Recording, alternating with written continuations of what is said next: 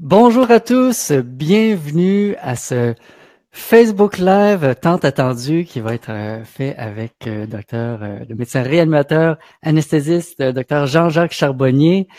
je suis très excité de, faire cette entrevue-là pour vous, qui va être vraiment très intéressante.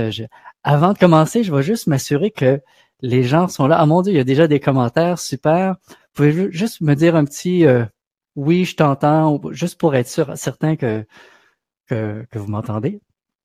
Comme ça, je vais savoir. Bonsoir à tous. Super. Excellent. Ça rentre, ça rentre. Bonsoir. OK.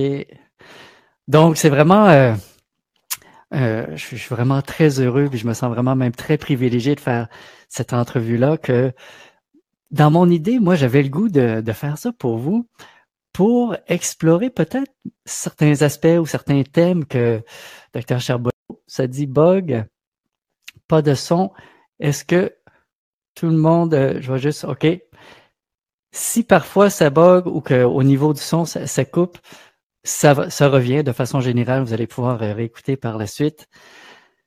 Euh, Donc, c'est ça. Donc, moi, ce que j'ai fait, j'ai préparé quelques questions. On va y aller de façon spontanée. On va y aller comme ça, un petit peu comme ça vient.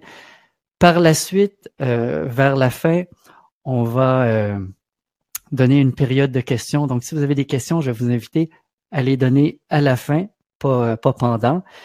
Ceci dit, si jamais... oh, il y en a quelqu'un, quelques personnes qui disent c'est saccadé. Bon, ça devrait, ça devrait se, se placer. Et donc, j'allais dire, donc si pendant le, le, live, vous avez des, des commentaires, vous voulez les marquer, ben ça, il n'y a pas de problème. De toute façon, on va les lire par la suite. Et aussi, avant de commencer, si jamais vous voulez euh, partager euh, le, le, live avec, euh, si vous pensez que vos amis sur Facebook pourraient apprécier, ben, je vais vous inviter à, à le partager peut-être maintenant ou après. Et aussi, je vais juste mentionner, euh, je vais, pour ceux qui, qui savaient comment je fonctionne, hein, je vais mettre un petit lien que vous pouvez mettre ici parce qu'on va parler de certaines, euh, il y a certains trucs qu'on va parler pendant l'entrevue et que si vous voulez marquer euh, lien-tch, vous allez recevoir un document qui a un lien, par exemple, d'une autre entrevue que j'ai faite avec euh, Dr Charbonnier. Il va avoir le lien pour son site web, le lien pour euh, sa page Facebook, Facebook, ceux qui ne connaissent pas, il y a, et d'autres liens. Donc, vous pouvez écrire lien TCH à tout moment si vous désirez. Donc, sans plus tarder, je vais maintenant inviter le docteur Charbonnier à venir maintenant avec nous. Super.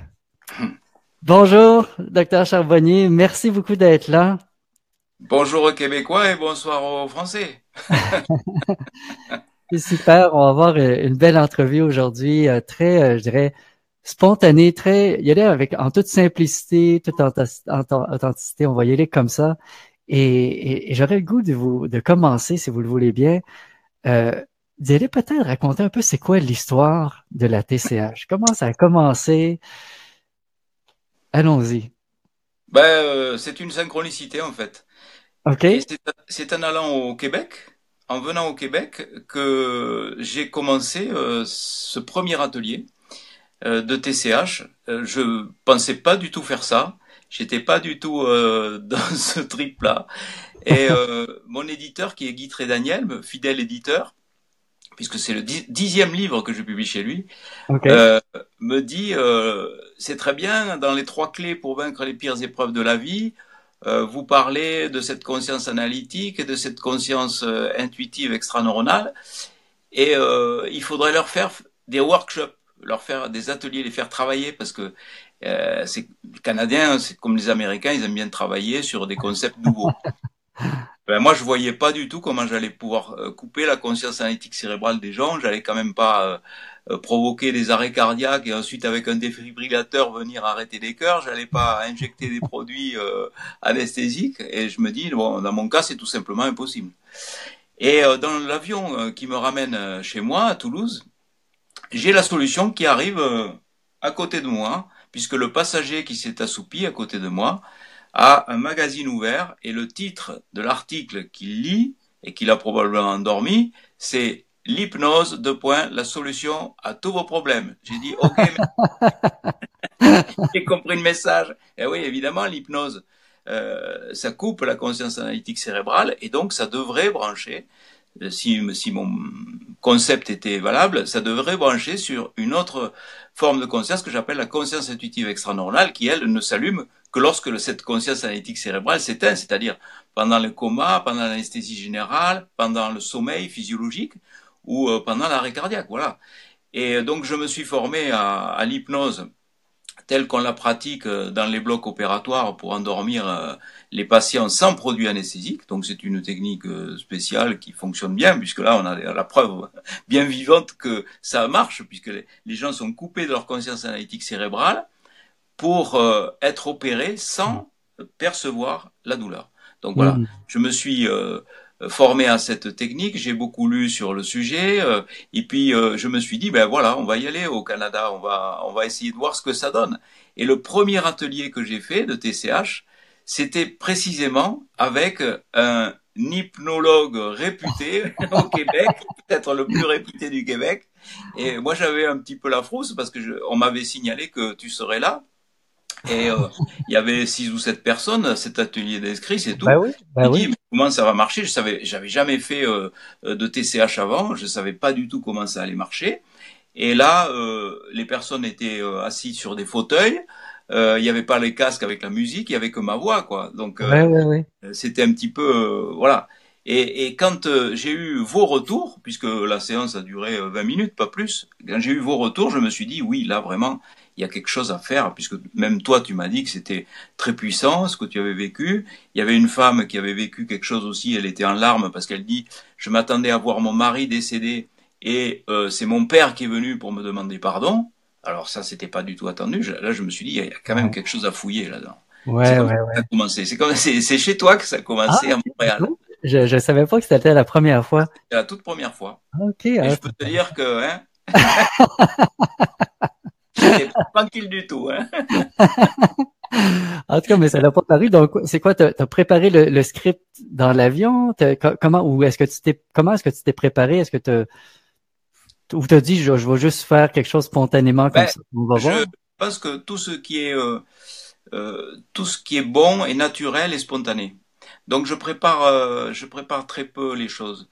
Euh, mes conférences c'est pareil, je je les prépare pas, c'est pour ça qu'elles sont différentes chaque fois. Euh, les entretiens, c'est pareil. Les, enfin, je pense qu'il faut se laisser guider. C'est comme ça que qu'on est le mieux inspiré, évidemment, puisque on est beaucoup plus naturel et, on part avec. D'ailleurs, les TCH que je fais, il y en a aucune qui est rigoureusement identique. Euh, quelquefois ça dure dix minutes de plus, d'autres fois ça dure dix minutes de moins. Hmm. Euh, D'autres fois, on me dit cette fois, t'as été long, hein, ça a décalé les autres TCH. Bon, mais voilà, je me laisse porter par les énergies, je me laisse baigner par l'ambiance générale de la, de la, salle et puis des gens qui sont là. Ça, ça, compte beaucoup les gens qui sont là. On forme vraiment une équipe à chaque fois. Les, la première équipe où on était 7 ou 8, je me souviens plus, à, à Montréal, ouais, euh, ouais. Il s'est passé des choses très fortes entre nous. Je, je, je l'ai ressenti et les gens étaient émus, quoi.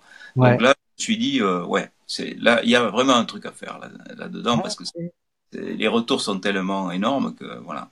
Ouais, ouais, ouais. Ça a commencé comme ça. Ok. Chez toi. Ah bon, ben c'est intéressant. Je suis pas au courant de ça. Et, euh, et, et, et, donc par la suite, tu as dit bon, c'est intéressant, faut commencer à faire ça. Euh, à, à, quel moment est-ce que c'est devenu plus sérieux? Parce que tu as rencontré Marc Leval dans tout ça. Donc... C'est Marc Leval qui a été le catalyseur de tout ça, parce que quand je suis rentré en, en France, je me suis dit, on va réitérer l'expérience, c'était tellement fort. Eh ben, c'était pas aussi bon. C'était pas aussi bon, et euh, je vois qu'il apparaît à l'écran, Marc Leval, c'est ouais. vrai. Je lui dois énormément de... C'est grâce à lui euh, que, que tout ça existe, hein, parce que sinon, je, je pense que j'aurais laissé tomber. Euh, les résultats étaient pas très bons. J'avais à peu près, euh, je sais pas, sur, euh, je devais avoir 20% de 20% à peu près de, de, contact avec les défunts pendant les hypnoses. Et puis les gens se plaignaient parce qu'ils entendaient mal, parce qu'ils étaient mal installés. Mm. Bon, euh, j'avais fait une séance à la Réunion euh, où les gens avaient eu chaud, euh, certains se plaignaient parce qu'ils n'entendaient pas bien mes, mes consignes. Euh, je suis rentré euh, en France euh, ensuite, enfin c'est la France, la Réunion, mais de cette de cette de ce stage la Réunion, un petit peu dépité. Je me demandais si j'allais continuer à faire ça. Et puis je rencontre Marleval. Je rencontre Marleval, qui est, qui est un mec, je veux dire, ancien rugbyman. C'est un type hyper carré, quand il fonce, il fonce sur les trucs. euh, ancien euh, ancien euh, journaliste à, dans les euh, grandes télés euh, nationales françaises et puis aussi de radio. Il n'était pas satisfait de, de, de, son sort parce qu'il n'avait pas sa liberté. C'est quelqu'un qui, qui, aime beaucoup être libre dans sa tête et dans son cœur, il l'est aussi. Mm-hmm. Et il me dit, ben, je suis un petit peu frustré parce que quand je vous invite à la radio, c'est trop court. Et moi, j'aimerais vraiment vous donner la parole euh, par rapport à ce que vous faites, par rapport à votre travail, tout ça. Et c'est ce qu'il a décidé à monter sa société de prod. Euh, événementiel, il a dit, euh, et j'ai été son premier conférencier, donc je pense que c'était la mort expliquée aux enfants. Et puis je lui parle de, de, de ce que je faisais, de, de mes projets, euh, de la télépathie chez le comateux qui m'intéressait, et puis je lui parle aussi euh, de la TCH. Et je dis, je suis assez déçu parce qu'il me faudrait des moyens euh, pour améliorer les scores, parce que je sens qu'il y a vraiment quelque chose à faire dans, dans, dans ce domaine-là. Et il me dit, mais oui, mais qu'est-ce qu'il vous faudrait? À l'époque, on se voyait. Ben, je lui dis, moi, il me faudrait du son, il me faudrait un bon son. Alors lui, c'est un mec de radio, il connaît très bien le son. Ouais, ouais, ouais. Il me faudrait euh, une table de mixage avec relié à ma voix euh, une musique hypnotique, et là, ça serait peut-être le top, parce que là, on pourrait faire du bon travail. Et on, pourrait faire des, ateliers de combien Je dis, oh ben, on peut faire plusieurs dizaines de personnes à la fois, parce que si on est connecté à un casque avec la même musique, euh, bien sûr, il faut pas que ça devienne trop énorme, parce que là, on peut pas avoir une relation intime avec les gens, mais dans la mesure où c'est pas une euh, une hypnose interactive où on a euh, une relation intime avec hypnotisé hypnotiseur, là c'est de groupe, donc on peut on peut facilement faire 30 ou 40 personnes en même temps avec ce dispositif-là. Ça a duré 10 secondes sa, sa, sa réponse. Il m'a regardé dans les yeux comme ça. Il m'a dit Banco Action. C'est un mec comme ça j'achète tout, j'achète tes casques, j'achète trucs. Et là, effectivement, 15 jours plus tard, on, on, faisait la première TCH à Toulouse. Ah ouais. Voilà, ça, ça a commencé comme ça. Ah, et, et, dès le départ, donc le, taux de réussite a été plus élevé ah ouais, de cette façon-là? Tout de suite, on a dépassé tout de suite. Euh, on était à au-delà de 50% de contact avec les défunts, euh, hmm. parce que je lui dis, euh, moi, ce que j'aimerais faire, c'est une étude, une étude euh, documenter, connaître les résultats des gens, euh, leur faire remplir un questionnaire à l'issue de ça pour pouvoir étudier ça, pour pouvoir euh, prouver que c'est une méthode valable à la fois pour traiter les douleurs du deuil, pour les gens qui sont en dépression très forte après un deuil, ou aussi des gens qui sont angoissés par leur propre mort et là, on peut deviner euh, les gens qui sont avec une mort qui va devenir imminente, une échéance qui arrive, comme euh, dans les soins palliatifs. On peut imaginer que une séance de TCH en rencontrant un défunt, euh, ça va être particulièrement thérapeutique. Ah bah Parce que moi qui ai étudié les expérienceurs pendant des années, je vois bien que ce qui les a le plus troublés, c'était de rencontrer des défunts quand ils étaient dans la lumière d'amour, de rencontrer ces défunts qui venaient leur dire non, c'est pas le moment, il faut que tu reviennes. Et c'est ça qui les a le plus marqués. Ouais. C'est cette expérience-là. Donc, euh, elle est très marquante, ce, contact avec les défunts. Donc, euh, voilà, on a, on a démarré comme ça, avec ces questionnaires. Et puis très vite, on a vu euh, parce qu'il n'y a eu aucune publicité évidemment, parce que moi je suis pas, euh, je, n'ai aucune connaissance de le milieu journalistique, ce qui fait que euh, j'ai pas des émissions comme ça qui arrivent à tout va dès que je sors un bouquin, ça n'existe pas.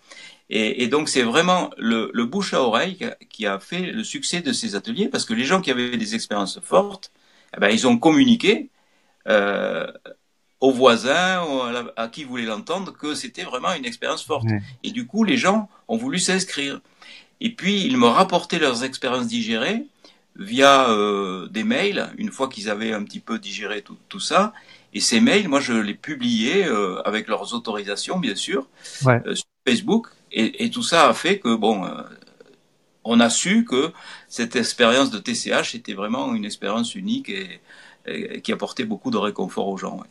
Ouais, ouais, ouais. Je trouve que ça a ça, été une, super de bonne idée, en fait, de, de mettre, passer des questionnaires euh, par la suite pour recueillir, pour rentrer une dimension recherche dedans. C'est, Mais oui, ouais, c'est exactement la, la chose à faire. Et euh, on est déjà, on est plus que 300 personnes. Hein. Merci à tous d'être là. C'est ah, super. Ben oui, c'est cool. Euh, Merci à tous d'être là. Et juste pour euh, pour partager, euh, parce que plus tard on va parler de, de la formation euh, de TCH hein, qu'on est en train de monter. Et, et juste petit scoop pour que les gens sachent, on va vraiment fonctionner aussi dans la, dans la, dans la formation que dans, dans ouais, c'est ça, dans la formation, il va y avoir aussi un achat des écouteurs pour que les gens puissent euh, reproduire ce même euh, euh, phénomène-là parce que ça crée vraiment une bulle, hein, le fait Ah, d'être dans les écouteurs, avoir de la musique, juste entendre euh, le, le son de la personne, ça, ça aide beaucoup. Moi, j'avais commencé à faire des tests ici, même quand je recevais des personnes euh, en individuel. Parfois, je donnais le, le casque et, et qui, a, qui a un petit micro également, et c'est vraiment super. Donc, c'était euh, une très bonne, très bonne idée de fonctionner comme ça. Ouais, absolument. Ben, Et- Ces idées, elles nous viennent, hein, tu sais, on les capte et puis voilà. hein. Oui, ben oui, exactement. On n'est que des relais. hein. Oui, et, et peux-tu expliquer un petit peu pour ceux qui, qui ont, qui ont peut-être pas assisté à un atelier de TCH, ça ressemble à quoi? C'est quoi les, les différentes étapes, tu dirais, de, de- Oui. Ben, les différentes étapes. euh, D'abord, euh, Marc Leval euh, place les gens. Il place les gens, il les met en confiance. Parce qu'ils ont peur. Ils arrivent, ils ont, ils, ont peur. Quoi. Il, faut, il faut être clair. Ils n'ont jamais fait ça. La plupart n'ont jamais été hypnotisés. Euh, ils ont une petite appréhension. Ils ont peur de pas pouvoir y arriver. Ils ont peur de est-ce- qu'est-ce qui va se passer. euh, voilà. Donc, euh, Marc Leval, c'est un professionnel de la com. Euh, donc, il sait faire ce travail. C'est vraiment un pro. Euh, il les place parce que c'est vrai que la salle est assez impressionnante. Euh, il y a 40 fauteuils, les fameux fauteuils rouges. Maintenant, on en entend parler, les fameux fauteuils rouges. Euh, il y a euh, 40 casques. Il y a ce, gros matériel avec cette euh, grosse console de table de mixage. Euh, il y a euh, 600 mètres de câbles qui, sont déployés au sol pour ne pas faire des, euh, parasites avec les, les ondes. Donc ils arrivent brutalement dans cette salle et ils sont là, euh, voilà, euh, bon, ils sont dans un milieu qu'ils ne connaissent pas. Et Marc, euh, c'est tout à fait les mettre à l'aise. Il commence à plaisanter avec eux. Il les, voilà, il, il- il sait faire ce, ce- ce travail de décontraction. Et puis il présente un petit peu l'atelier. Il présente, un- il raconte deux trois histoires euh, par rapport à, parce qu'on a pas mal d'histoires avec ces, ces, ces ateliers. euh, On a dépassé euh, 1500 euh, participants maintenant, donc. Ah, on a fait beaucoup de villes, on est allé un petit peu partout en France, on est allé en Suisse, en Belgique, chez toi aussi en faire là-bas. Donc Ouais. on a pas mal d'anecdotes à raconter. Alors il, a- il raconte toujours une ou petite anecdote amusante pour euh, voilà pour décontracter. Ensuite moi euh, je viens euh, saluer les gens individuellement, je leur serre la main à chacun.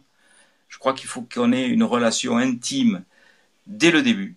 Ouais. C'est très même si ça dure euh, trois secondes, le temps de serrer une main, de dire bonjour, bonsoir. Puis ça me semble la moindre des choses quand on, arrive comme ça euh, et que euh, on, on- a on a payé sa place pour venir participer à une expérience extraordinaire, certes, mais une expérience intime avec quelqu'un qui va diriger la séance. Je pense que cette première relation est très importante. Ensuite, je propose donc un petit exposé de 40 minutes euh, dans lequel j'explique avec un petit PowerPoint la différence entre la conscience analytique cérébrale et la conscience intuitive cé- extraneuronale, comment on va bloquer cette conscience analytique cérébrale et libérer la conscience intuitive extraneuronale par l'hypnose. Je dis deux ou trois mots de l'hypnose, euh, comment ça fonctionne.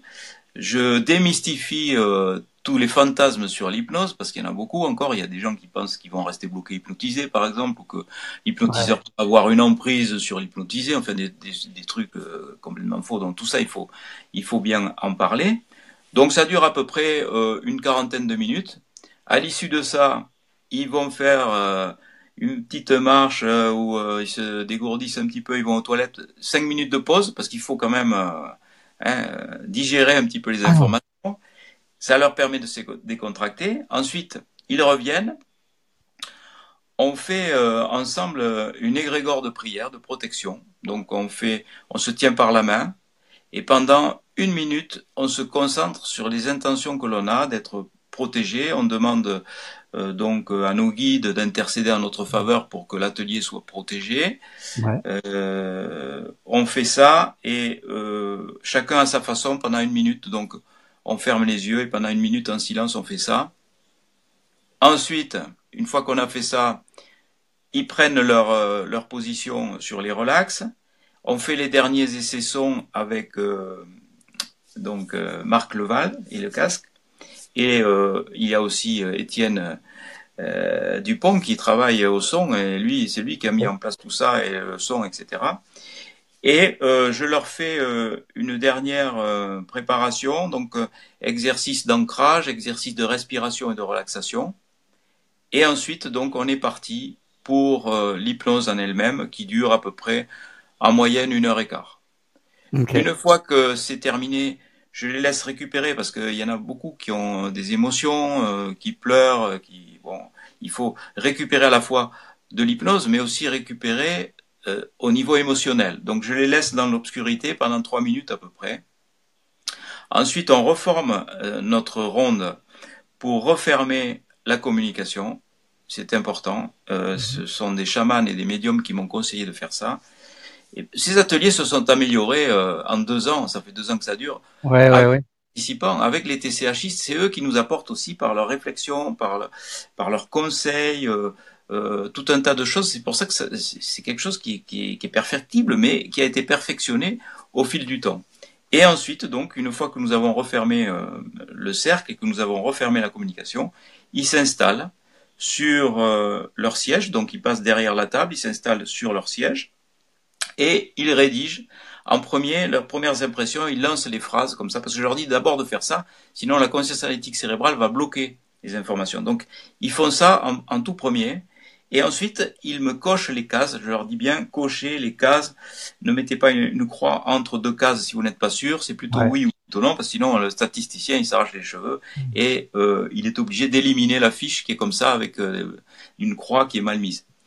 Et euh, une fois que tout ça est fait, on fait un tour de table avec un micro et chacun, s'il a envie ou pas, euh, a envie de partager son expérience ou n'a pas envie de la partager, soit parce qu'il n'y a rien eu, ça arrive aussi, soit parce que c'est une expérience trop intime et on n'a pas envie euh, forcément de, euh, de l'exprimer dans un groupe. Donc soit le micro s'arrête, il y a quelques fois il s'arrête presque 40 fois parce que les gens ont des trucs à dire, puis il y a d'autres fois où il s'arrête 5 fois.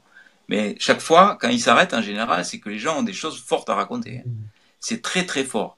Et euh, moi, je te cache pas que c'est ce moment-là que je préfère dans l'atelier. euh, le reste, je connais, mais alors là, je suis impatient voir chaque fois euh, qu'est-ce qu'il va y avoir comme expérience, qu'est-ce qu'ils vont nous raconter. Euh, et c'est ça qui, qui, est notre moteur. C'est vraiment ça qui nous fait continuer ces, cette démarche parce que c'est vraiment très fort, quoi. Les expériences, très très fort. Et, et, justement, peux-tu nous parler un petit peu, c'est quoi les des exemples d'expériences que les gens vont, vont vivre que tu pourrais peut-être nous raconter? Ah, il y en a beaucoup. Euh, au début, on, s'attendait euh, uniquement au contact avec les défunts. C'était pour ça qu'on avait fait ces ateliers, mais euh, il n'y a pas que ça. Et dans les contacts avec les défunts, il y a des choses troublantes qui nous font penser que ces vécus ne viennent pas que de l'imaginaire ou ne viennent pas que de la suggestion. Parce que moi, dans la suggestion que je fais, tu le sais, j'amène des gens dans des stations simplement. Et il y a euh, cinq stations de 7 minutes pendant lesquelles ils sont seuls. Et c'est là, dans ces périodes-là, où rien n'est suggéré, puisqu'il n'y a même pas ma voix, que les expériences arrivent. Alors, euh, ces contacts avec les défunts, euh, ils sont surprenants parce que quelquefois, ils relatent des informations qu'ils ne connaissaient pas. Il est impossible qu'ils connaissent. Par exemple, je pense à cette femme qui au cours euh, de l'atelier, euh, voit sa nièce décédée. Sa nièce décédée lui annonce qu'elle était enceinte de cinq mois au moment de cet accident de voiture qui l'a tué. Okay. Bon, elle reçoit l'information, mais bon, elle est surprise de cette information-là. Elle la vérifie ensuite auprès de la sœur de cette nièce qui, celle-là, n'est pas décédée, et qui lui confirme ça. Elle est très troublée. Euh, elle dit, mais ça, c'était un secret de sœur, il n'y avait que moi qui savais ça. Ma sœur était bien enceinte de cinq mois Ah ouais. au moment de cet accident qui l'a tuée. Donc là, l'information, elle vient bien de quelque part, quoi. Bah On ouais. se dit, euh, l'information, elle, elle est là, elle est présente, elle n'a pas été suggérée, bien sûr, et euh, elle n'était pas contenue dans le cerveau du TCHiste. Donc c'est une expérience forte qui montre que il y a euh, cette connexion possible avec la conscience intuitive extraneuronale des défunts qui continuent à vivre après la mort. Et puis il y a aussi euh, des expériences qui n'ont rien à voir avec le contact avec les défunts. Et ce sont ces expériences-là qui nous ont surpris. C'est pour ça qu'on a changé le questionnaire. On t'a adressé le, le nouveau questionnaire. Ouais. Euh, parce qu'il y a des autres expériences auxquelles on ne s'attendait pas. Il y a des gens qui ont euh, des réminiscences de vie antérieure, qui ont des rétrocognitions, qui se voient dans, euh, vivre dans des euh, situations qu'ils avaient oubliées dans leur propre vie terrestre, ou qui se voient dans leur futur, dans leur propre futur, des images euh, non seulement rétrocognitives, mais aussi précognitives. Ils Mm. se voient dans leur futur, ils euh, ont aussi euh, des phénomènes de remote viewing. Ça aussi, ça, on s'y attendait pas du tout. Comme le cas de Nicolas Fraisse, des gens qui sont capables de voir ce qui se passe à distance de leur corps physique. Et là, il y en a pas mal de, de, de ces expériences-là. Et on est euh, troublé parce que on peut les vérifier après. Ouais, t'as-tu Et- un exemple que tu pourrais nous... Oui, alors j'ai l'exemple, le dernier exemple qu'on a eu à Genève est tout à fait stupéfiant. Euh, la dame fait euh, sa TCH l'après-midi et elle est très troublée parce qu'elle voit son fils, son, jeune fils. Alors, bon, il est bien vivant. Euh, donc elle a une petite appréhension, puisqu'on est censé voir les décédés, euh, ça, lui a fait peur d'avoir la vision de so- son fils. Elle le voit courir dans un supermarché il est revêtu d'un manteau jaune et d'un bonnet gris, une tenue qu'elle ne lui connaît absolument pas, euh, et qu'elle trouve même euh, laide, enfin bon, bref. Elle rentre chez elle, elle fait sa TCH, elle rentre chez elle, elle se gare, alors tout ça elle me le raconte après dans un mail, elle se gare devant sa maison, et en même temps arrive son mari, qui est avec son fils, bien vivant. Mais aux surprises, il sort de la voiture, il est revêtu d'un manteau jaune et d'un bonnet gris. Il y avait acheté ça dans un- une grande surface l'après-midi. Et, et la vision qu'elle avait eue était bien exacte. Donc, Mm. euh, il était dans cette situation-là, au moment même où elle l'a visualisé du dessus, dans ce- cette grande surface, courant avec son manteau jaune et son bonnet gris. Donc ça aussi, euh, euh, c'est assez stupéfiant de constater Ouais, ça. Il y a aussi le, le cas de, de Catherine Gerbert, Catherine Gerbert, euh, qui euh, fait cette expérience à Poitiers. Elle, je connais son nom parce qu'elle est revenue plusieurs fois, du coup, faire la TCH. Ah. Euh, elle sort donc euh, de son corps et euh, elle pense à son amie qui est malade. Elle se retrouve instantanément au-dessus de sa maison. C'était le soir, celle-là. Pour le coup, c'était une TCH du soir. Elle se retrouve au-dessus de sa maison et elle est étonnée parce qu'il est malade, mais il n'y a pas sa voiture. Bon. Alors elle fait ça, elle fait une expérience merveilleuse qu'elle qu'elle raconte à la fois dans l'atelier et ensuite euh, dans son mail. Et je lui dis quand même, allez vérifier cette histoire de voiture. Elle va vérifier cette histoire de voiture et effectivement, son ami n'était pas là parce qu'il était guéri, il se sentait mieux, il a voulu se faire un resto ciné, il est parti avec sa voiture. Donc il n'y avait pas la voiture effectivement. Ah ouais. Donc ça, ça montre bien que sa visualisation était correcte. Alors je sais Ouais. pas comment c'est possible, mais en tout cas, euh, cette conscience intuitive extraneuronale serait aurait la possibilité de se connecter, donc pour faire comme dans le cas de Nicolas Fraisse, de, du remote viewing, de la vision à distance. Il y a ça aussi qui arrive. Et puis il y a ce contact aussi avec cette lumière d'amour inconditionnel qui nous donne euh, des, choses très émouvantes. On voit bien que les gens ont traversé quelque chose de très fort quand ils sont dans la lumière d'amour inconditionnel. Ils sont émus, rien que d'en parler, ils ont les lèvres qui tremblent, ils se mettent à pleurer. Enfin, il y a des gens qui ont vécu des choses quand même très fortes dans cette lumière d'amour. Certains, euh, on leur a montré des, euh, des missions qu'ils avaient à faire. On leur a montré des chemins de vie qu'ils avaient à faire encore pour donner un exemple, une dame ressent de la chaleur dans ses mains et elle entend en même temps que désormais elle va pouvoir soigner avec ses mains. Hmm. Il y a aussi des grands messages.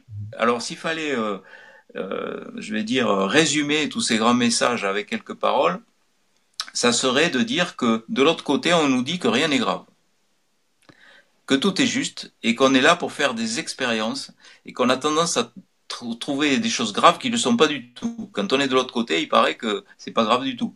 Euh, bon, euh, évidemment, c'est inaudible ce discours. Euh, on peut pas entendre ça quand on est sur ce plan terrestre. Va donc expliquer à une maman qui vient de perdre son fils que tout est juste et rien n'est grave. Elle va t'envoyer balader. Elle aura raison, évidemment, parce que on n'a pas les clés pour comprendre ça. Et ça rejoint le discours des expérienceurs aussi. Les expérienceurs, au cours de leurs expériences de mort provisoire, ils disent que quand ils étaient dans la lumière d'amour inconditionnel, ils avaient l'omniscience, ils comprenaient tout sur tout, ils savaient tout sur tout, et comprenaient que tout était juste. Même les choses les plus atroces étaient justes, et euh, ils les trouvaient justes. Et ils reviennent après sur ce plan, ils comprennent plus. Mais ils savent qu'ils ont su. C'est la seule Donc tout ça, euh, ce sont des, des phénomènes qu'on s'y attendait pas. Tous ces témoignages-là, on s'y attendait pas. Franchement, on s'attendait aux témoignages de gens qui avaient des contacts avec les défunts, D'ailleurs, l'étude, la première étude sur le premier millier de TCHistes que j'ai publié, euh, c'est ça, c'est euh, le contact avec les défunts. Ouais. Euh, je pense que cette, ce contact avec les défunts a vraiment une action thérapeutique sur le deuil et sur les angoisses de la mort. c'est pour ça qu'on a vraiment axé le questionnaire là-dessus. Mais maintenant, on l'a étendu à autre chose. L'hypnose de régression, c'est bien connu, tu la pratiques. Eh ben, mm. je la suggère nullement dans l'atelier, et pourtant, les informations arrivent, des gens se voient évoluer dans des vies antérieures, avec quelques explications aussi secondaires par rapport à ces vécus. Ouais, ouais. Moi, personnellement, c'est ça que je trouve fascinant dans, ce type de travail-là, c'est que quand on, ouvre la porte, d'une certaine façon, il se passe ce qu'il y a besoin de se passer. Et que parfois, on pourrait donner une suggestion X, mais si ce n'est pas ça qui est juste pour la personne de vivre, c'est quelque chose d'autre qui va se passer. Et moi, le nombre de fois que et, moi, dans ma pratique, ce qui me surprenait au départ, je donnais, bon, euh, suggestion d'aller une vie antérieure. Les gens, parfois, y allaient dans l'entrevue, parfois, ils rencontraient un guide, parfois, justement, il y avait des êtres chers décédés qui se pointaient le nez. J'avais même pas demandé ça. Et la personne disait, ah, je perçois une présence. Puis là, part à pleurer, ah, c'est mon oncle, blablabla. Bla, bla. Puis là, il y a un processus euh, thérapeutique qui, s'enclenche. Moi, c'est ça que je trouve vraiment fascinant et que je pense que ce qui est important que les gens comprennent ça parce qu'on peut avoir une intention, peut-être de dire, ah ben oui, j'aimerais connecter avec euh, mon père, ma mère, mon enfant, peu, importe, euh, une personne décédée, mais en même temps, on doit avoir comme le lâcher prise, dire, bon ben, ah, exactement. c'est mon désir, mais je fais confiance, il va se passer ce qui a besoin de se passer. C'est absolument essentiel, d'ailleurs je leur dis au début, pour que euh, ça fonctionne, il faut vraiment se laisser aller. quoi. Il faut vraiment se laisser aller. Tout ce qui doit se passer est juste, de toute manière, comme tu viens de le dire. Il y a des gens euh, qui euh, attendent trop de la TCH, et là, c'est pas, c'est vraiment pas euh, un bon départ parce que si on, on vient à une séance de TCH pour absolument contacter un être cher qu'on vient de perdre, euh, c'est rare que ça se passe dans ce sens-là parce que l'attente est trop forte et on est de nouveau dans la conscience analytique cérébrale. Et là, mm. on ne peut pas se libérer dans sa conscience intuitive extra-normale. Il faut vraiment se laisser aller. Et il y a, quelque chose qui le prouve bien, c'est que quelquefois, les gens, ils ont leurs expériences au tout, dans les trois dernières minutes. C'est-à-dire au moment où ils pensent que tout est foutu. et là, là vraiment, tu vois, ils lâchent prise ils se laissent faire et puis pof, c'est là qu'ils ont connecté parce que euh, ils ont ils ont tellement lâché prise à ce moment-là en se disant voilà c'est foutu, ma séance est foutue, euh, j'ai rien et j'aurai rien, voilà. Et, bon, ils, sont pas non plus dans la rumination, parce que la rumination, c'est la conscience analytique, mais ils sont dans le lâcher prise. Parce qu'il y a aussi ça.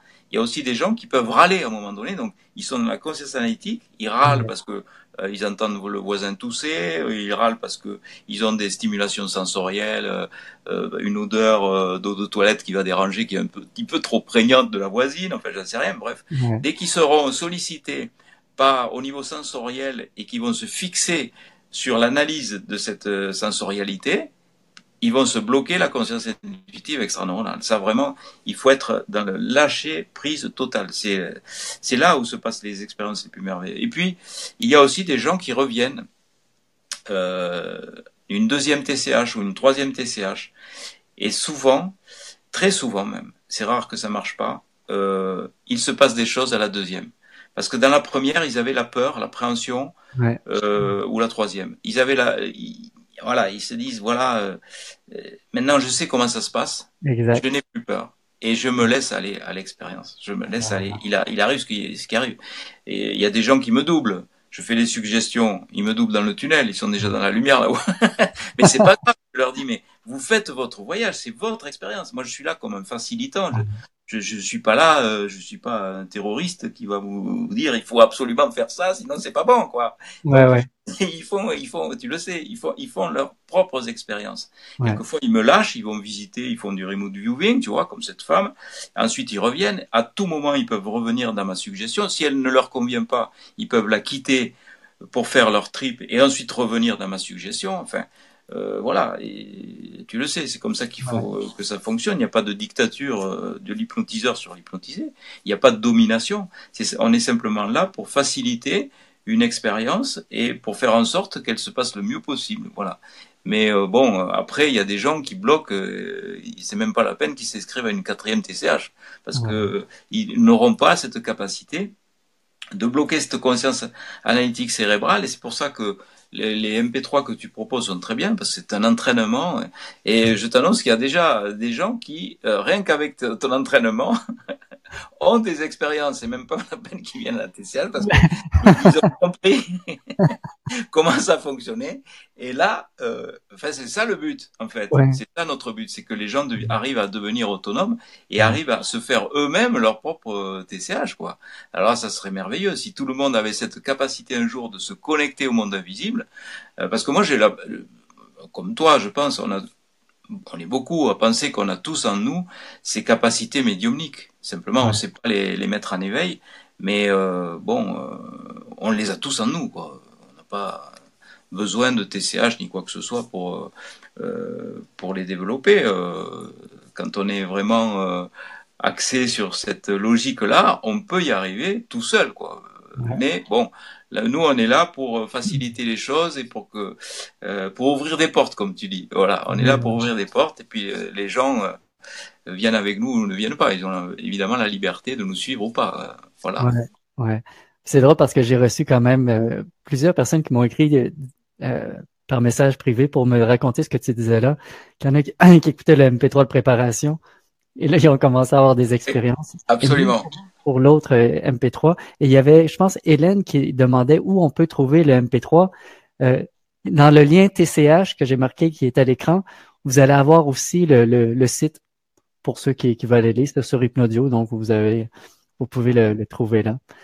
Donc, euh, oui, donc c'est. Est-ce que c'est déjà arrivé, Jean-Jacques, que qu'il y en a qui ont des expériences de libération guérison quelque chose de, de... Oui.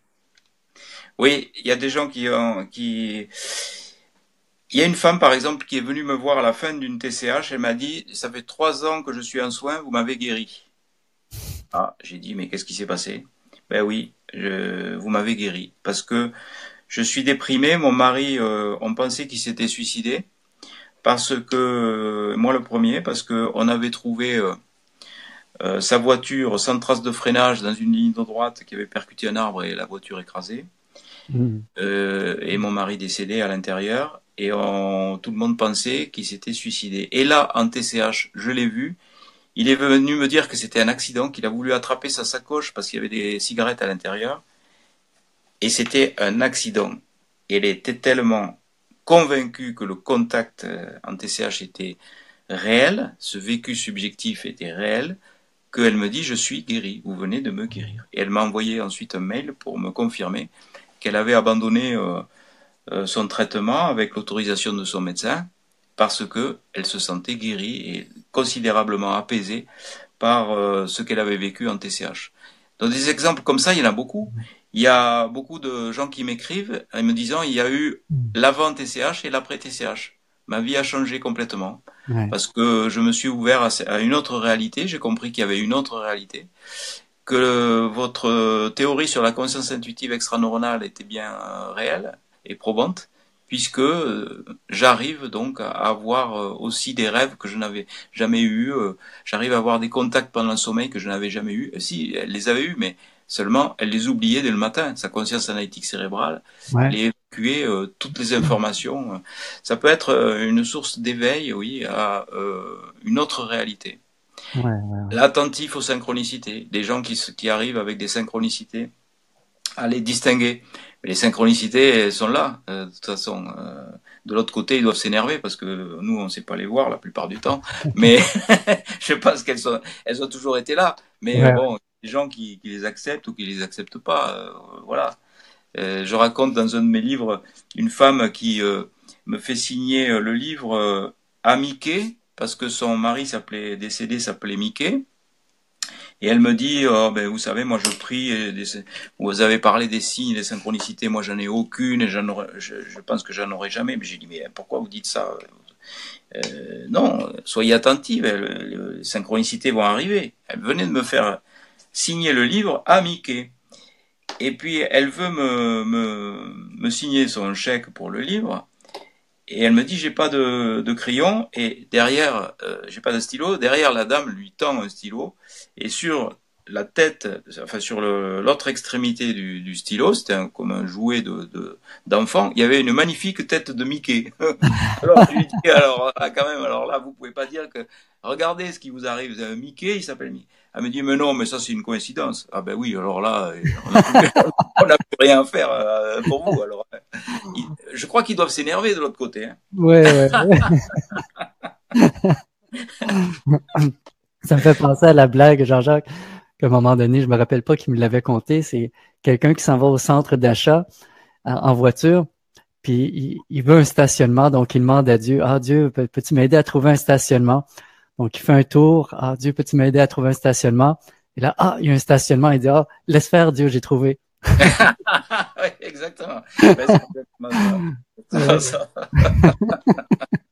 Euh, non, c'est intéressant. Donc, compte tenu de tout ça, tu dirais que ça s'adresse à qui?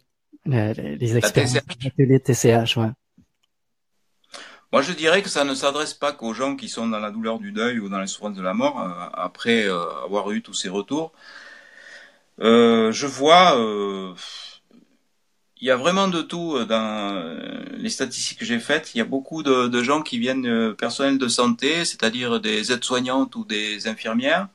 Il y a des gens qui sont intéressés par tout ce qui est coaching et médecine alternative il y a des hypnothérapeutes, il y a des hypnologues, il y a des médecins qui viennent souvent par curiosité. D'ailleurs, c'est avec eux que ça marche le moins bien, puisqu'ils sont aux alentours de 50% de contact avec les défunts.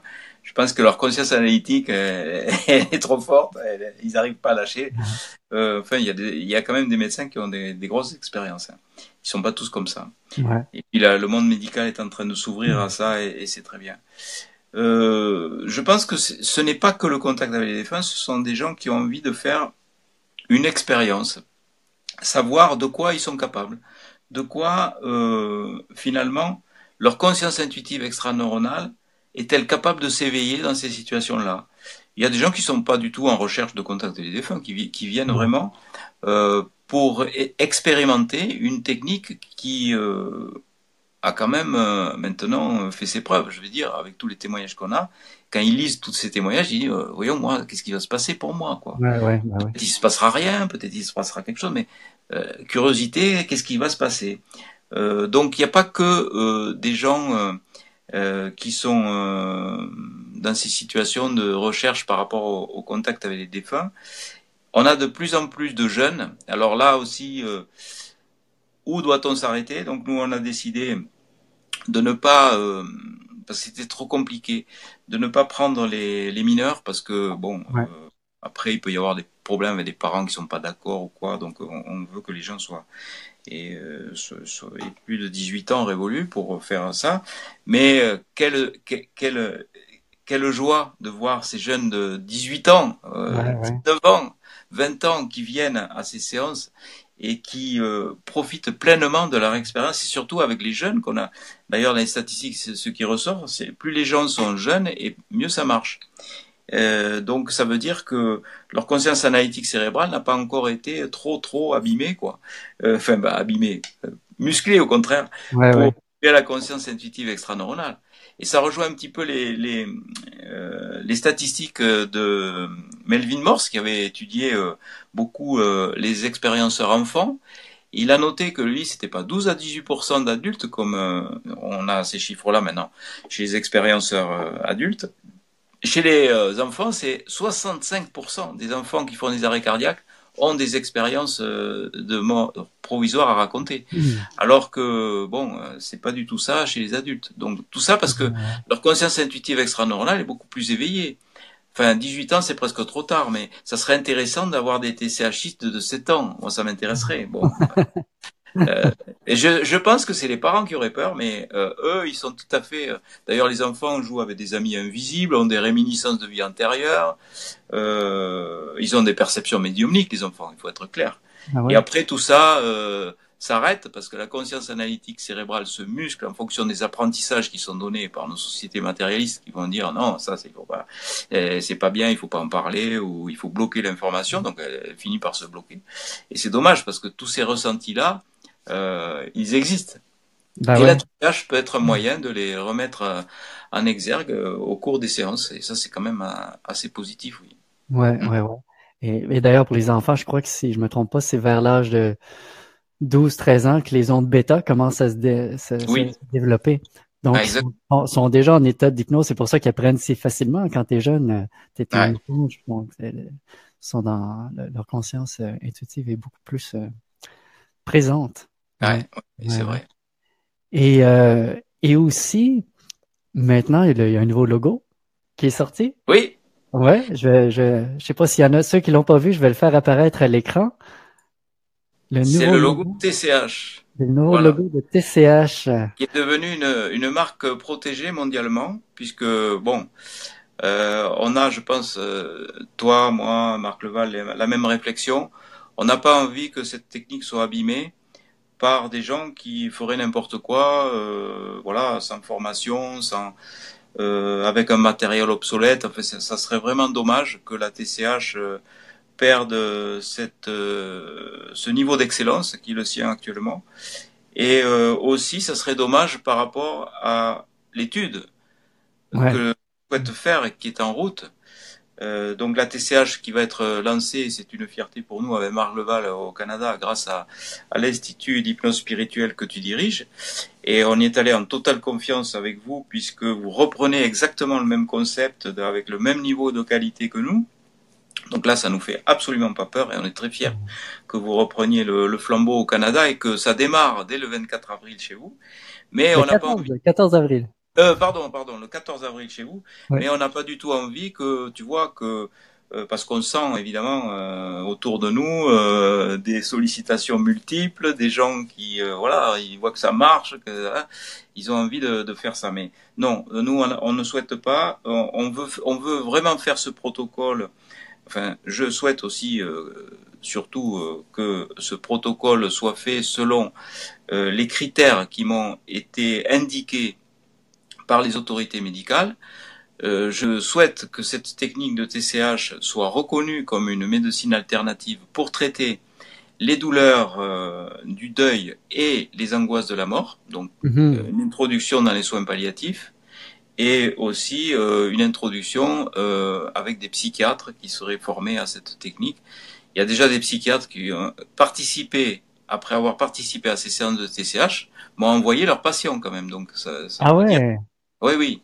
Euh, qui étaient euh, angoissés par la mort ou qui étaient dans la souffrance du deuil. Donc ça veut dire quand même qu'ils ont validé quelque part, ne serait-ce qu'en recommandant euh, cette technique à leurs patients. Donc on voit bien que ça va être long et compliqué, on m'a averti. Donc euh, il faut que je prenne toutes les précautions. On m'a laissé le choix, on m'a dit voilà, et vous avez le choix, continuez comme ça et vous faites un petit peu ce que vous voulez, mais non, moi j'ai dit non, je voudrais que ça soit euh, protocolisé.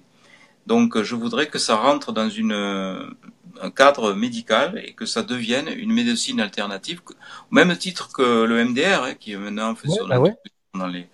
Bon, ça se fait toujours un petit peu au forcing. Euh, les gens qui sont devenus barreurs de feu dans les hôpitaux, ils ont d'abord été introduits en, en clandestinité Bon, moi, j'ai un petit peu brûlé les étapes, mais je savais qu'il fallait que je fasse ça parce que sinon, je serais encore en train de demander des autorisations pour faire ça avec mon titre de docteur en médecine. Donc, ce que j'ai fait, euh, tant que la TCH n'est pas reconnue, et pour être tranquille, j'ai supprimé euh, le mot docteur devant euh, mon nom pour que ma, qualité de docteur en médecine ne soit pas associée à la TCH. Ça sera ainsi tant que la technique ne sera pas validée d'une façon officielle. Mm. Une fois que la technique sera validée de façon officielle, et je pense qu'elle le sera, franchement, parce que là, on est dans de bonnes voies. Euh, je suis, je travaille avec, euh, entouré par euh, des professionnels de la santé, notamment euh, maître Pierrette Offière, et je crois qu'elle elle, doit me regarder en ce moment. Je fais un petit coucou. maître Pierrette Offière, qui est spécialisé, avocat honoraire spécialisé dans l'éthique médicale. On travaille très dur sur ce dossier. On passe beaucoup de temps. Mais on va y arriver parce que on est déterminé et euh, les nos détracteurs euh, un jour, euh, ben, s'ils sont encore vivants, ils nous diront ben oui, j'avais tort. j'avais tort parce que la TCH est, maintenant reconnue au même titre que certains barreurs de feu dans les hôpitaux sont reconnus. on ne sait pas comment ça marche, mais ils sont reconnus. Oh, il y a des listes euh, d'astreintes, euh, il y a des listes de gardes, de barreurs de feu dans certains hôpitaux. Euh, donc c'est bah, évidemment que ça a commencé, comme tout ce qui commence, comme tout ce qui bouscule les codes, au départ, c'est violemment attaqué. Donc c'est normal, je suis violemment attaqué, vraiment. Mais moi, je trouve que c'est normal parce que ça veut dire que ça bouge. Je préfère ça à la différence. Si je suis violemment attaqué, ça veut dire que je bouge vraiment les, les, les choses.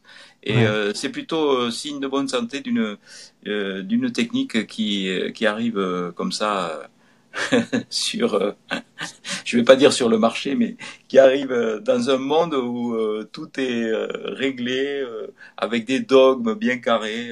Là, on est en train de faire exploser les dogmes et on est aussi en train d'ouvrir tout ce monde médical à d'autres médecine alternative. Je crois que c'est inéductable. Euh, les gens sont pas euh, des idiots. Ils se rendent bien compte que certaines médecines alternatives font du bien, d'autres pas. Ils font leur tri. Et euh, moi, je pense qu'il faut travailler de concert avec la médecine telle qu'on l'a fait à l'hôpital et aussi avec des soignants qui ont d'autres approches, des approches beaucoup plus holistiques de la maladie et qui peuvent nous apporter beaucoup. Le MDR apporte beaucoup au choc post-traumatique. La TCH va apporter beaucoup aux angoisses, euh, aux angoissés de la mort euh, dans les soins palliatifs, quand la mort est inéluctable et qu'elle arrive à grands pas, eh bien cette approche de TCH sera considérablement apaisante, j'en suis persuadé. Euh, les gens qui ont euh, des euh, dépressions très sévères après des deuils, comme cette dame là qui pensait que son mari s'était suicidé, ben, là il faudrait bien être enfin, de mauvaise foi pour dire que la TCH ne l'a pas amélioré. Elle, me, elle le dit. Euh, elle le dit à la fin de la mhm. séance. Vous m'avez guéri. Elle m'envoie un mail, me dit, euh, avec l'autorisation de mon médecin, j'ai arrêté mes médicaments, j'en ai plus besoin de somnifères.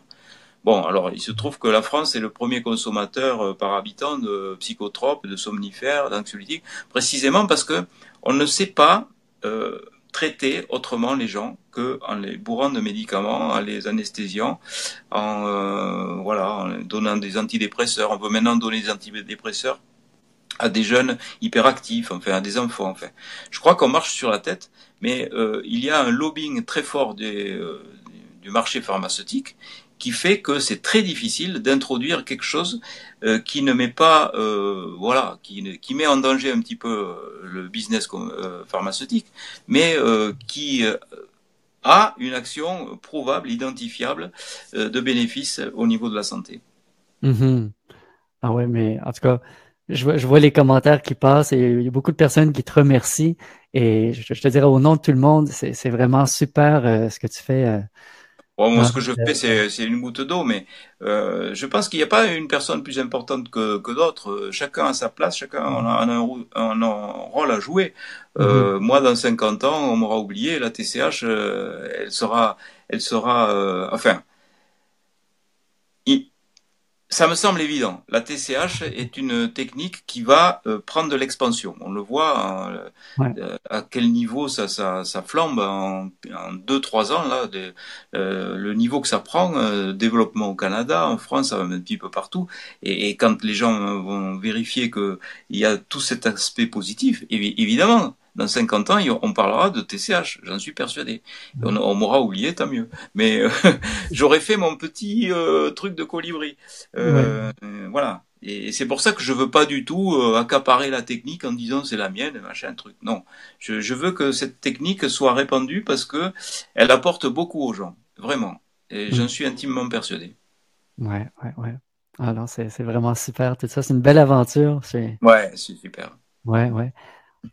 Ça avance rapidement. On va prendre un moment, comme on a dit, de, pour donner la, la, période. Si vous avez des questions maintenant pour euh, Docteur Charbonnier, il y a à peu près 20, 20 secondes de délai, donc euh, on va prendre un moment pour euh, vous de, laisser le temps d'écrire quelques questions. Après ça, je vais en faire apparaître à l'écran. En attendant, je vais juste euh, mentionner que ceux qui, qui ont démontré un intérêt pour la formation de TCH, on, avait déjà ouvert euh, une pré, des préinscriptions. Et pour ceux qui s'intéressent, dans le lien TCH qui est à l'écran, il y a la page pour les préinscriptions, puis on va vous contacter bientôt dans la semaine qui suit euh, pour vous poser des questions parce qu'on veut vraiment faire ça d'une façon qui va répondre à vos besoins. Fait qu'on on va vous impliquer euh, dans le processus. Donc, c'est juste pour vous informer par rapport à ça. Donc, on va regarder dans les télé. Donc, si vous avez des questions, je pense. bon, on va attendre un petit peu.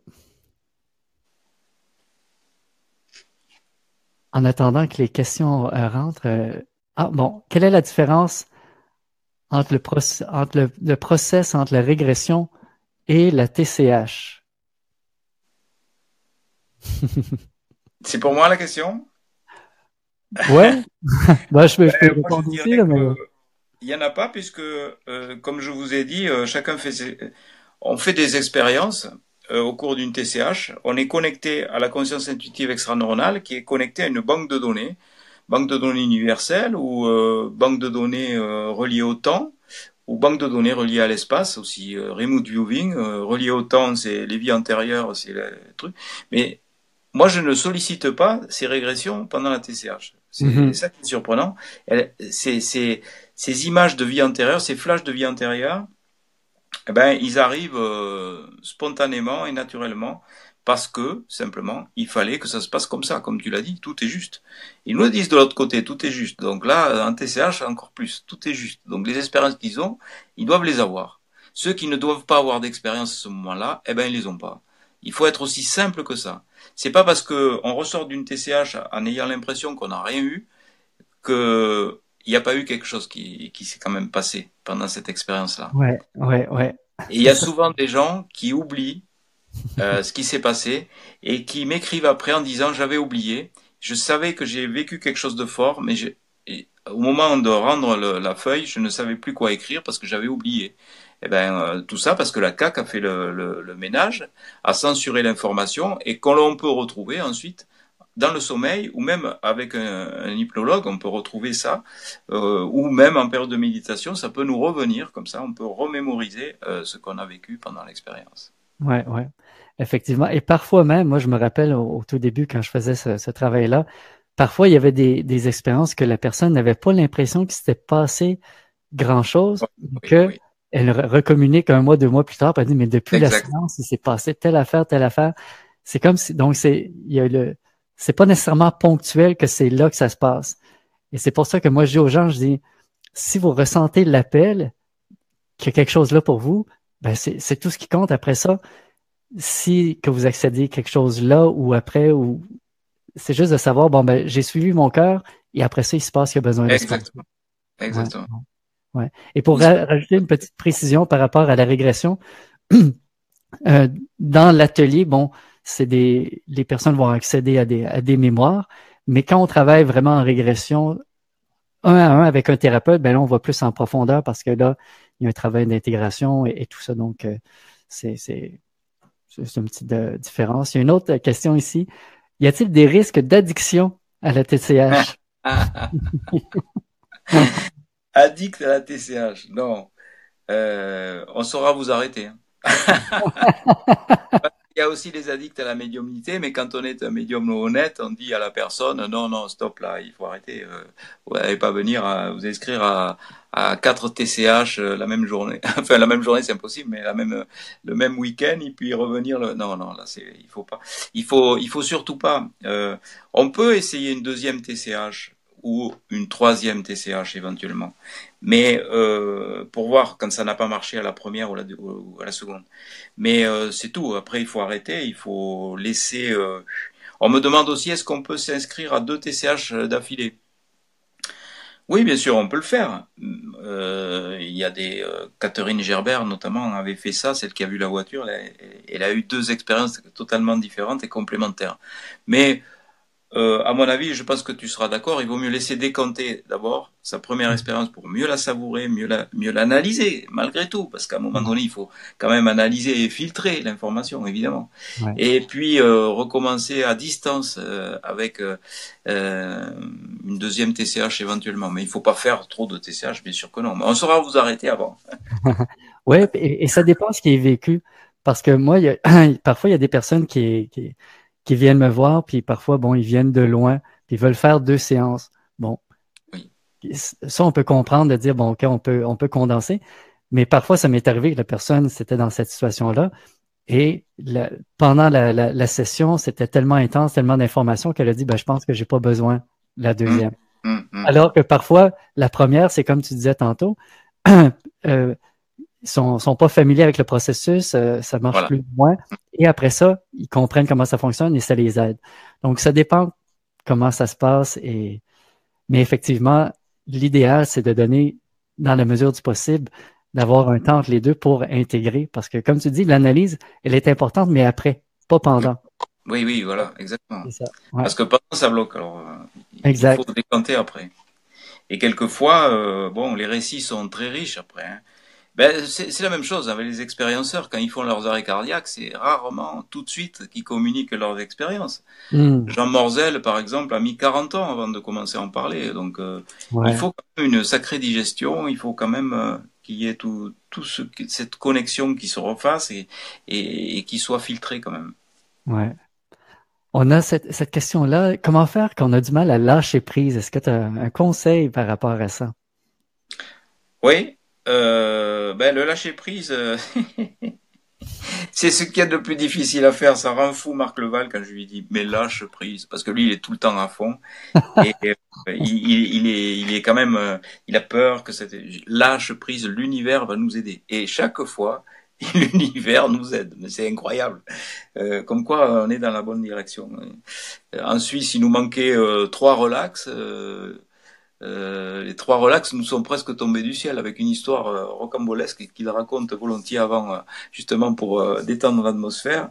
on passe à travers les tempêtes de neige, on passe à travers des grèves d'avion, on passe. Je dis lâche prise, tout est juste. S'il y a une TCH quelque part qui ne doit pas se faire, elle se fera pas. voilà. On me demande aussi est-ce qu'il y a des expériences négatives? Jusqu'à présent, je disais non. Il y en a, ça fait plus de 1500 TCHistes. Il y en a, je ne connaissais pas. Et là, on a eu euh, une expérience intéressante à Nîmes la dernière fois. Enfin, intéressante euh, pour nous, intéressante pour le concept de la TCH. À Nîmes, euh, il est arrivé une chose incroyable. Hmm. Il y a eu des gens qui ont eu des expériences assez négatives. Il faut reconnaître. Euh, qui ont vu euh, des scènes de torture, qui ont eu des douleurs dans les mains et dans les jambes, qui ont eu des douleurs dans la tête. Ça nous était jamais arrivé. On s'est dit mais qu'est-ce que c'est que ce truc? Qu'est-ce que c'est que cet atelier anime? Comment ça se fait qui, qui on n'avait jamais vu, cette concentration de d'effets délétères sur les TCHistes on avait fait toutes les protections nécessaires, etc. Bon, elle dit mais qu'est-ce qui s'est passé à Nice? Et euh, on s'est renseigné. L'hôtel euh, dans lequel a été organisé euh, les séances de TCH est un, lieu, c'est le lieu précis où ont été massacrés le 14 juin 1790 des Capucins. ils ont été torturés. On leur a coupé les jambes, on leur a coupé les, bras. Euh, y a des gens qui les ont vus, clairement, qui ont vu des capuches telles qu'elles sont euh, décrites, euh, qui ont vu des, silhouettes avec des capuches, alors que les gens ne, savaient pas, nous non plus, on ne savait pas ce lieu, l'historique de ce lieu. Donc j'ai fait des recherches sur Google, etc. Et j'ai vu, c'était l'endroit précis où on a fait cette TCH. Donc promis, si on revient à Nîmes, on ne fera plus d'atelier dans cet hôtel. Mais c'était désagréable pour les gens, mais au moins ça valide le fait que euh, ceux qui disent que la TCH ce n'est que de l'hypnose suggérée, là, euh, c'est la démonstration euh, de l'inverse, parce que j'ai jamais suggéré tout ça, moi, hein, jamais. Ouais, ouais, ouais. C'est drôle, j'ai une anecdote rapidement par rapport à ça. Il y a plusieurs années, quand j'étais en France, je faisais de l'hypnose dans la rue pour faire des démonstrations, des choses puis vraiment pour donner une expérience positive aux gens. Et j'avais trouvé un, caméraman sur Couchsurfing. Il disait oui, je vais aller te filmer. Puis là, il filmait, puis là, il trouvait ça intéressant. Puis à un moment donné, on trouve un, lieu qui il y avait une église puis une petite cour. Et là, il dit Est-ce que tu peux me le faire euh, pour moi? Je serais curieux. Je dis Bah oui, c'est certain. Fait que là, on, je, lui ai fait l'hypnose, puis ça a donné, il est tombé très rapidement. Là, il commence à trembler, puis là, il commence à décrire une scène que ça se passait voilà longtemps à l'église, là où on était, puis il décrivait, euh, il y avait des chevaux qui étaient rentrés dans l'église qui saccageaient, puis il y avait des, personnes similaires à ce que tu as, rapporté, qui ont été euh, des, moines qui ont été tués à l'extérieur. Puis là, il ressort de ça, puis il était comme euh, vraiment surpris de tout ça. Puis là, en sortant, on a pris une autre sortie que par où on est rentré, puis il y avait une plaque commémorative qui avait, puis il avait même donné une date, puis il y avait, je pense qu'on avait trois ans, trois ans d'écart par rapport à la date, qui racontait ce qu'il avait vécu. Et donc, donc les lieux peuvent avoir aussi une importance. C'est pour ça que les, ceux que les thérapeutes, on va purifier le, le lieu, que c'est important pour. Et la, la conscience intuitive extra-neuronale médiumnique, les médiums euh, sont tout à fait euh, hmm. Les médiums sont tout à fait euh, capables, euh, quand ils sont dans un lieu, de percevoir euh, l'énergie des lieux, d'avoir la mémoire des lieux, d'avoir aussi ces sortes de malaises ressentis en fonction des tortures éventuelles qui ont été faites dans les lieux. Ouais. ouais, ouais, c'est bien la preuve que c'est bien ça, c'est la conscience intuitive extra-neuronale qui est sollicitée pendant la TCH. Ouais, ouais, ouais, ouais. Mais tu sais, je me protège. Je, j'ai, euh, je fais bon cet égrégore de prière. J'ai aussi, je sais pas si vous la voyez là. Oui, la photo de Padre Pio. J'ai la photo du Padre Pio avec cette prière. Alors là, tu, tu vas rigoler parce que cette prière du Padre Pio, je la fais maintenant avant chaque, chaque atelier. Chaque atelier, je fais cette prière individuelle pour demander la protection. Euh, euh, du Padre Pio pour euh, euh, l'atelier.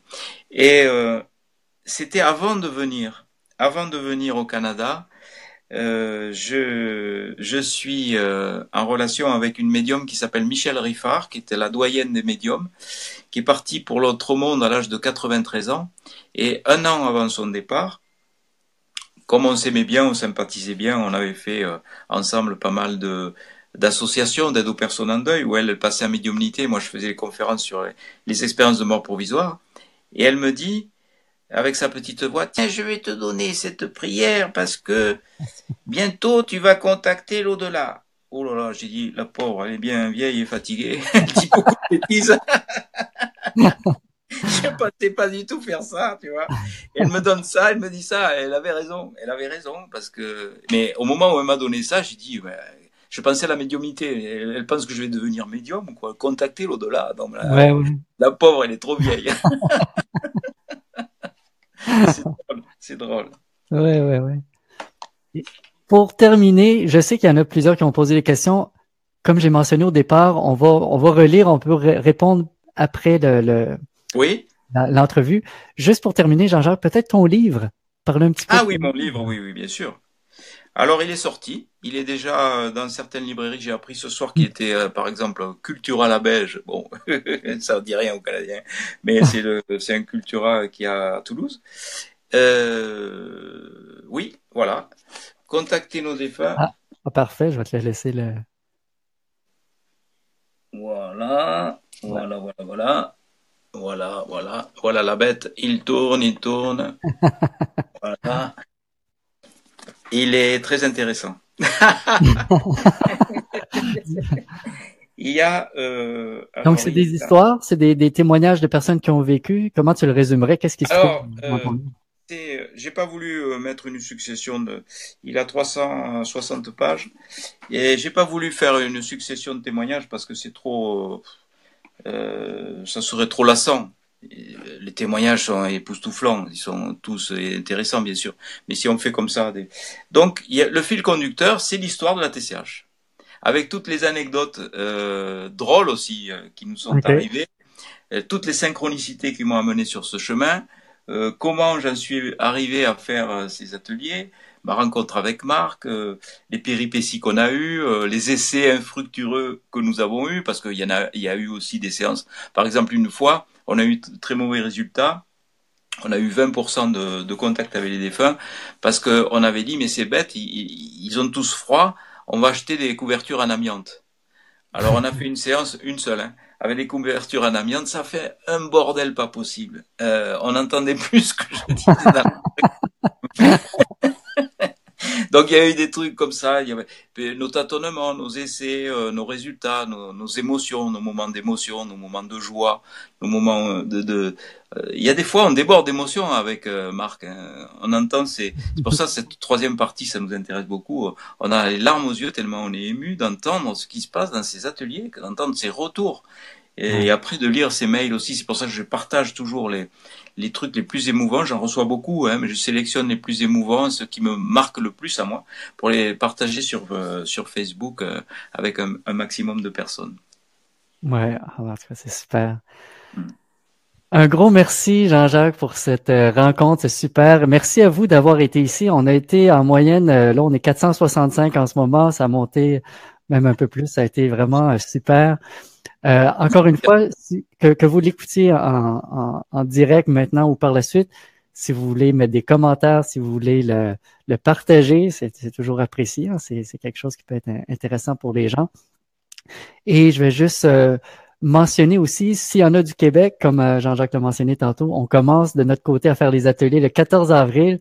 Donc, je te remercie vraiment beaucoup, Jean-Jacques. Super. On est très fiers. Mais on se voit aussi la semaine prochaine. On se voit au colloque, ben oui, le, le, 17 à Toulouse, donc ça, ça va être euh, très intéressant. Et je fais juste mentionner aussi euh, pour ceux qui euh, ceux qui sont intéressés par mes Facebook Live, qui veulent être tenus au courant, ben vous pouvez tout simplement également, c'est marqué dans le petit message que qu'on voyait apparaître à l'écran, mais si vous voulez juste m'envoyer un message privé, écrire ma visée, automatiquement vous rentrez sur sur une liste et si jamais vous voulez vous désabonner, vous, vous marquez stop et après ça, vous êtes désabonné. Donc, Jean-Jacques, encore une fois, un grand merci. Merci, à, toi. à tous d'avoir été là. Et, je vous donne rendez-vous pour le prochain live qui va être avec Marie-Joanne Croteau-Muroy sur son livre Ces âmes qui nous quittent. J'ai fait une revue de livres, vraiment un super livre. Je ne sais pas si tu as eu le temps de le lire, Jean-Jacques, mais tu euh, parce que c'est ça. Oui, oui, oui, oui, c'est c'est vraiment un, super. Puis juste pour donner petit, un petit aperçu, ce qui est particulier par rapport à Marie-Joanne, c'est que elle, fait, elle est passeuse d'âme, donc elle, elle connecte avec des personnes qui sont décédées, mais en, en, sortie astrale. Donc elle sort de son corps, elle les voit, elle peut même les toucher, elle communique, elle partage, et c'est vraiment super intéressant. Il y a plein de d'apprentissage euh, très très très fort euh, dans ce livre-là. Et il y a aussi, donc ça, ça va être le 7 avril et le, 5, euh, le 12 mai avec Dr Mario Beauregard, que tu connais ah, Que je retrouve la semaine prochaine. Oui, oui, oui, ça va être intéressant de tout le monde se retrouver. Donc, euh, il y a ces deux lives-là qui s'en viennent. Donc, merci à tous et on se dit à très bientôt, Jean-Jacques. À bientôt. Au revoir. Au revoir à tous.